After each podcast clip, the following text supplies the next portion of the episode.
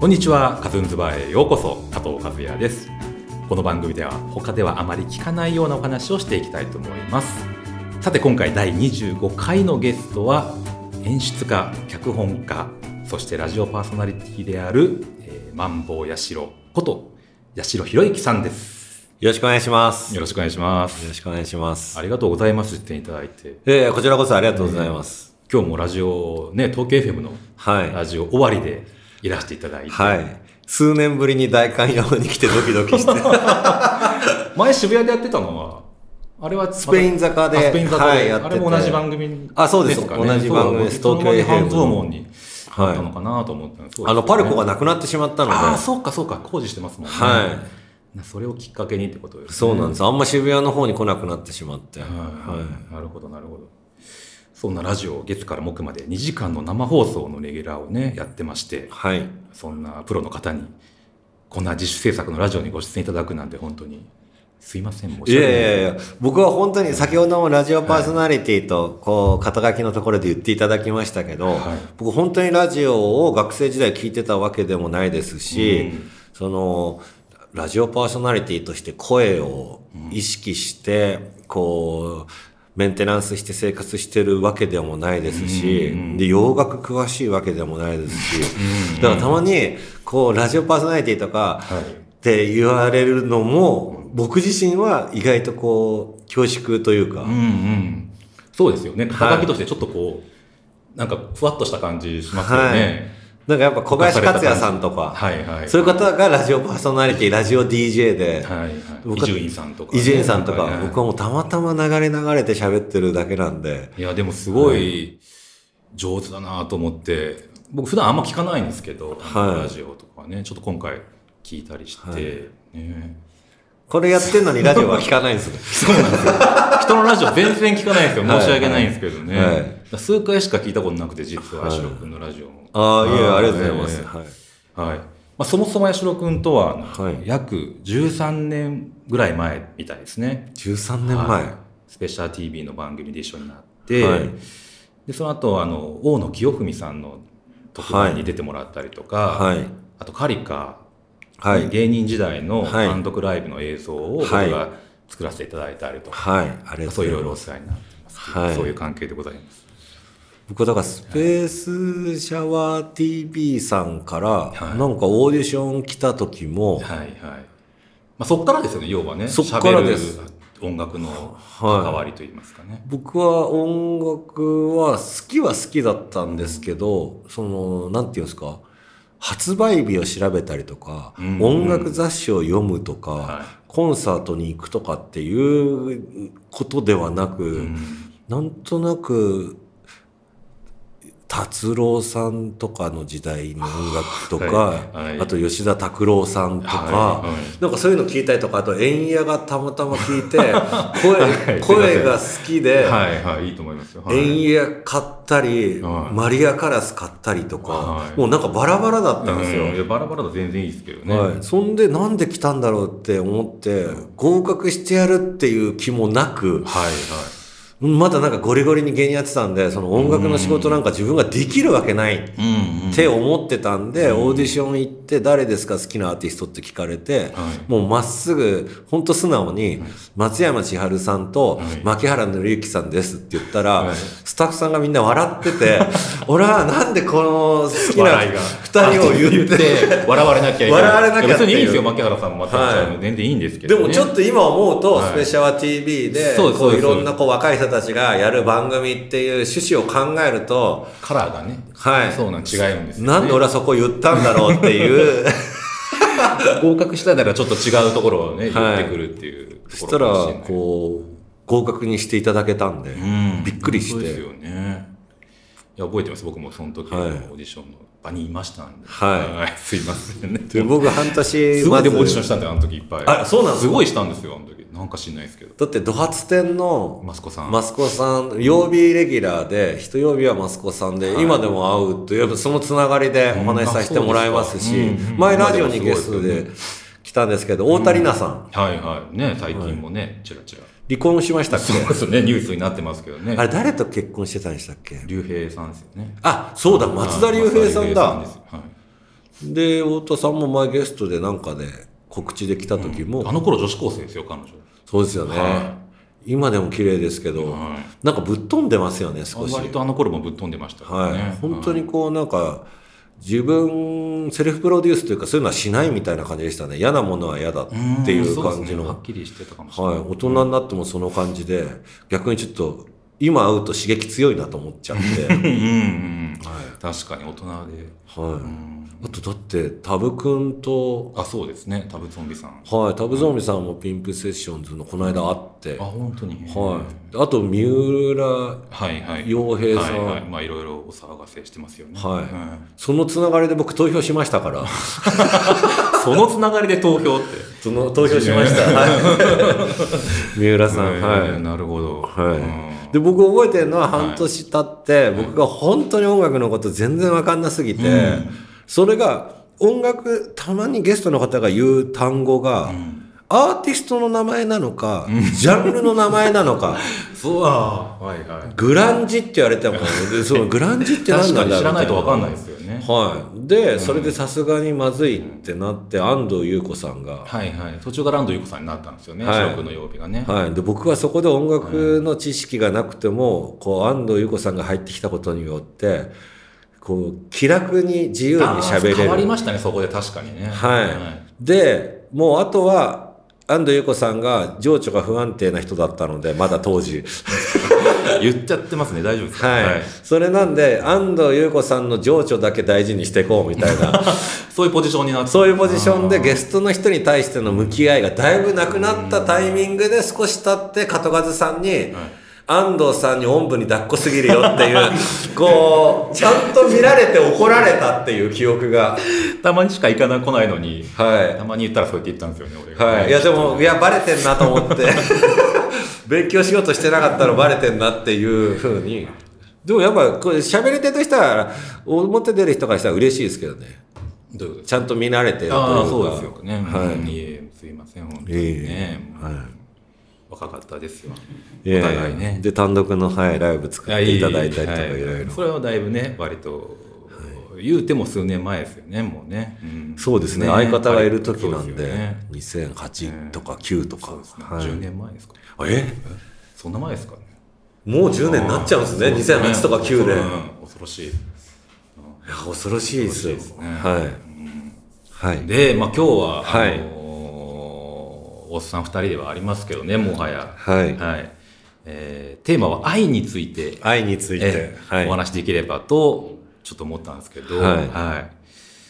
まああのー先日ね翔くんの脚本演出の舞台を見に行かさせていただきましてありがあとりうがとごうござざいいまますす。ありがとうございま。ですタイトルがもう「BeLove」というね、はい。愛がテーマのね、はい物語でしたね。はい。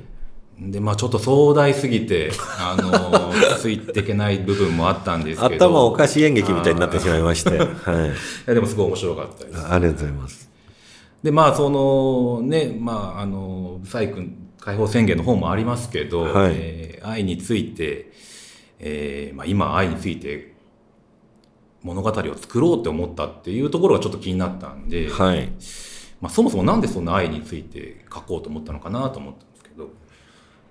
本当にぶっちゃけて言うと他の話も3つ4つぐらいありましてそれでキャスティング動いてたりとかいろいろこうダメなものがその2016年の冬秋ぐらいから動いてたんですけど、はいはい違う内容でってことですかはい。うんで、あとはプロデューサーの審査をプロットが通らなかったりとか、いろいろある中で、審査は何の審査なんですい。えっ、と、この物語でじゃあ今回舞台やりましょうかっていう、どこの審吉本査の、あ吉本なのはい、プロデューサーの方が相は当お金がこう効く、動動くく話なので、そこがなかなか通んなかったりとかい、集客できるかっていうジャッジですよねそうです。おそらくはい。で、そんな中で、ずーっと思ってたことがあって、それをちょっと作品にしようと思ったのが、うん愛の話というよりは、不老不死、うんこのまま人類が進化してったら不老不死そんな遠くないなってこの5年ぐらい思ってて、うんうんで、不老不死になったらどうなるんだろうって思ってたら、うんあれこれ、愛情がなくなるんじゃないかっていううんところどういう変化が人間に起きるんだろうってずっと考えてたら、ん真っ先に愛がなくなるなみたいなことになり、夜食の中で、はいまあ、死ぬからこそ人は死ぬからこそ愛があるってことですかねあの生物学的うんにやっぱり遺伝子を残すために、ああそこですね、んそうです、愛あの自分のね、はい今遺伝子の乗り物だっていう話もありますけーど、そうですそうですえー有利に残すはいためには、はいえー相手を見つけなきゃいけないっていうそそのうですねための機能として多分愛情があってんあとは生まれた子供の遺伝子を守るためにこう可愛がるとかも含めて愛があるわけであってん多分遺伝子をそもそも残すっていうことがなければ愛情なんかなくても生活うんうんできる。うんではないだろうか、はい、だからなんかすすっごい全然ロマンチックなことではなくて、はいもうシスとテっかかりは僕はもうシステムだと思ってて、うん、あそうだったんですね、はい、えーそれはあの10代の子に向けてもそういうふうに伝えたいってことですか10代にはあんま伝えたくないです ね。だからまあ若干そこではじゃあ、あのーはいスクール・オブ・ロックとかではい話してた白教頭とははい違うものが舞台では描かれてる出してるっていうそうですねことですかうんそれを知らなくていいなと思います、10代の子うんうは。んでも、事実持ってるのが僕らであって愛を。その愛はやっぱりうまく使いこなすべきだなとは思うし、もっと愛のポテンシャルをこう大きく僕らは信じて活動した方がいいなと思うので、それはそういう愛のある、まだ人間の中に愛がある時代に自分自身が生まれたことは良かったなと。もうだいぶ壮大になってきてますけど、はいうん、じゃあもうゆくゆくはなくなる前提で今語ってるってことですよねはい。やっぱなんか不安要素とリスクしか生まない気がして、愛があることが。うんでもなかったらいそんな割り切ってみんなちゃん生きられんのかなとは思いませんメンタル的にしんどくないかなと思うんですよねすごい僕は楽だと思います。愛がない方が楽ですかはい。ないよっていう前提にしちゃった方が、はうんい。やっぱりパートナーを選ぶ必要もなければ子供を育てる必要もないっていう。 そこですか。うんはい。なんじゃあか。何を、まあ、楽しみの一つでもあるじゃないですか。なんはかあと安らぎの、い。はい。ねあの遊園する場所でもところでもあったりするじゃないですか。はそれがまあないっていうことになるわけなんでい。はい。なんか楽しいのかなっていう。なんか楽しいんじゃないですか脳に直接刺激与えて遊んだりとか。すごいそうっすかそうなんですね。僕なんかでも割とさうん結構50年、100年以内ぐらいの話なんじゃないかと思ってて。うんうん。割とそんな遠くないんじゃないかなと思ってていやなんか見見える未来像ではありますけどね。はいうんそれなんで早めに書かなきゃなと思ってたのがあってうんうん。あ、リラブーのこと。はいなるほど。はい。なんかす他のジャンルの人とかにもやられちゃうしやられちゃうというかもう当たり前のことになってくるからどんどん描かれていくと思うんですけどそういう世界が先にやったって証拠だけをなるほど。あ、それで脚本を、あの、印刷して出版されたりとか。そうですもうその 証拠残しのために。証拠残しなるほど。なんでかなってちょっと思ったんですはちょっとまだこれでもまとまりきれてないぞとも思ったんですけど、はいそういう面もあるんじゃないですか。いヤシト君の中でう。ーんなんかちょっと投げたっていう感じの。あのーやりく舞台で2時間で表現するにはそうそうそうそうなんです。表現しきれなかったっていう部分はあるのと、あと、オチを、うん。あの、もう一度人間で愛情がなくなったとしてももう一回蘇るという、そのプロデューサー会社的には、ハッピーエンドで終わってほしいっていうところがあったんで、だいぶぶっちゃけてますね。はいはい、僕は全くこの話はハッピーエンドになるわけないと思ってるんで、人間が愛がなくなったら愛が戻るわけないと思ってるんで、だからそこが整合性取るために少しうん、ハッピーエンドにするためにくしゃっとなったぐらい で、僕の中のまとまりはもう完全あにそうなんですね愛がなくなった方そっちのが、方向なんですねはい、愛がなくなった方がいいと思ってるという。そうか、じゃあ、だいぶ騙されたというか、僕は最終的に愛を信じてるっていうはいメッセージを受け取ってたんですよね。そっちに行きたいんだっていう。はい、愛は信じてます。今僕らにはあ るので。僕らにはあるので信じてます。ははいい、大事にしたいです。でも確実になくなるし、なくなった方が世界は平和だなって素直に。うん、うんそうか。かすごいだいぶ先行ってるな、そうか僕まだまだそんな先行けてないです ね僕はもう古い人間ですよいやいやいや僕も僕は恋に恋してうんタイみたいなタイ恋、恋してたいです。ええはい。でもどっかで僕冷めちゃ ってて。でも愛はすごい、すごいパワーを秘めてるなとうん思いますけど、うんうん僕だからなんか最近とかみんなでお酒飲んでても、はい早く地球を AI が仕切ってほしいって思ってる。そうかだいぶ想像力必要だな、地球とか他の動植物のことだけを考えるのであれば、人間ってだって何のこう、良さもない地球にとって地ね球目線でいくと、まあそうですよねだからなんか早く寄生中説みたいなのもありますしね、はい。でもほらまだあの、はい独身じゃないですかはい。ね八代君、ねはい僕とかはあのもう再退社だし子供もいますんで、はい。いや、もう勝ち組ですよ。いやいやもうだいぶそうすると、はい世界が考え方も変わガラッと変わっちゃってはい。なんていうのかな僕でも本当に言い方悪いですけど、うんよくど、まあ、もっと年下の人でも同じぐらいでもいいですけど、結婚して子供を作ったら、おめでとうっていうのと、はいあともう死ぬだけで終わりだねってはい、いう話になるんですけど、やっぱ生き物としたらもう、あとウィニングランじゃないです か。鳩風さんの状態は。だからまあ幸せだなとも思う反面、はなんかもう闘争心とかがもうな完全になくなっちあゃっーてなんかこうなんすかねでもいいんじゃないですか。もう僕は、はパートナー見つけて子供作れたら、全部生き物の仕事と、い、うん特にオスとかいう意オ味スではは、ねはい。あと先祖から向けられたリレーは、ちゃんとこう、果たしたということ で、まあでも子育てっていうのはね、あれもあるんであそうですねそこ結構たやっぱ大変なんで、はい。ハードワークなんで、はいそれもすごいやってるんですけどだからもうなんかひたすら仕事とはい。か家事とはいそういうやってて、はい。俺やべえんじゃねえかなみたいなそういう危機感はあるんですよ ねだからこんなこと始めたりとかもあるんですけど、なんかクリエイターの方、何かを生むっていう仕事の人はもしかしたら、そこの、こう、ジレンマとか葛藤が生まれてしまうのかもしれないですね。結婚して子供できて。だからあとも八代君もそういうことが将来的に起きたら、またちょっと変わってくんじゃないかなとも思ったんですよねもしかしたらはい。僕分はかんないとは思うんですけど僕はなんか本当にシステム、システムバカというか、はいその、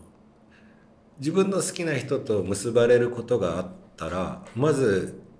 喧嘩をしないためにはどうしたらいいかと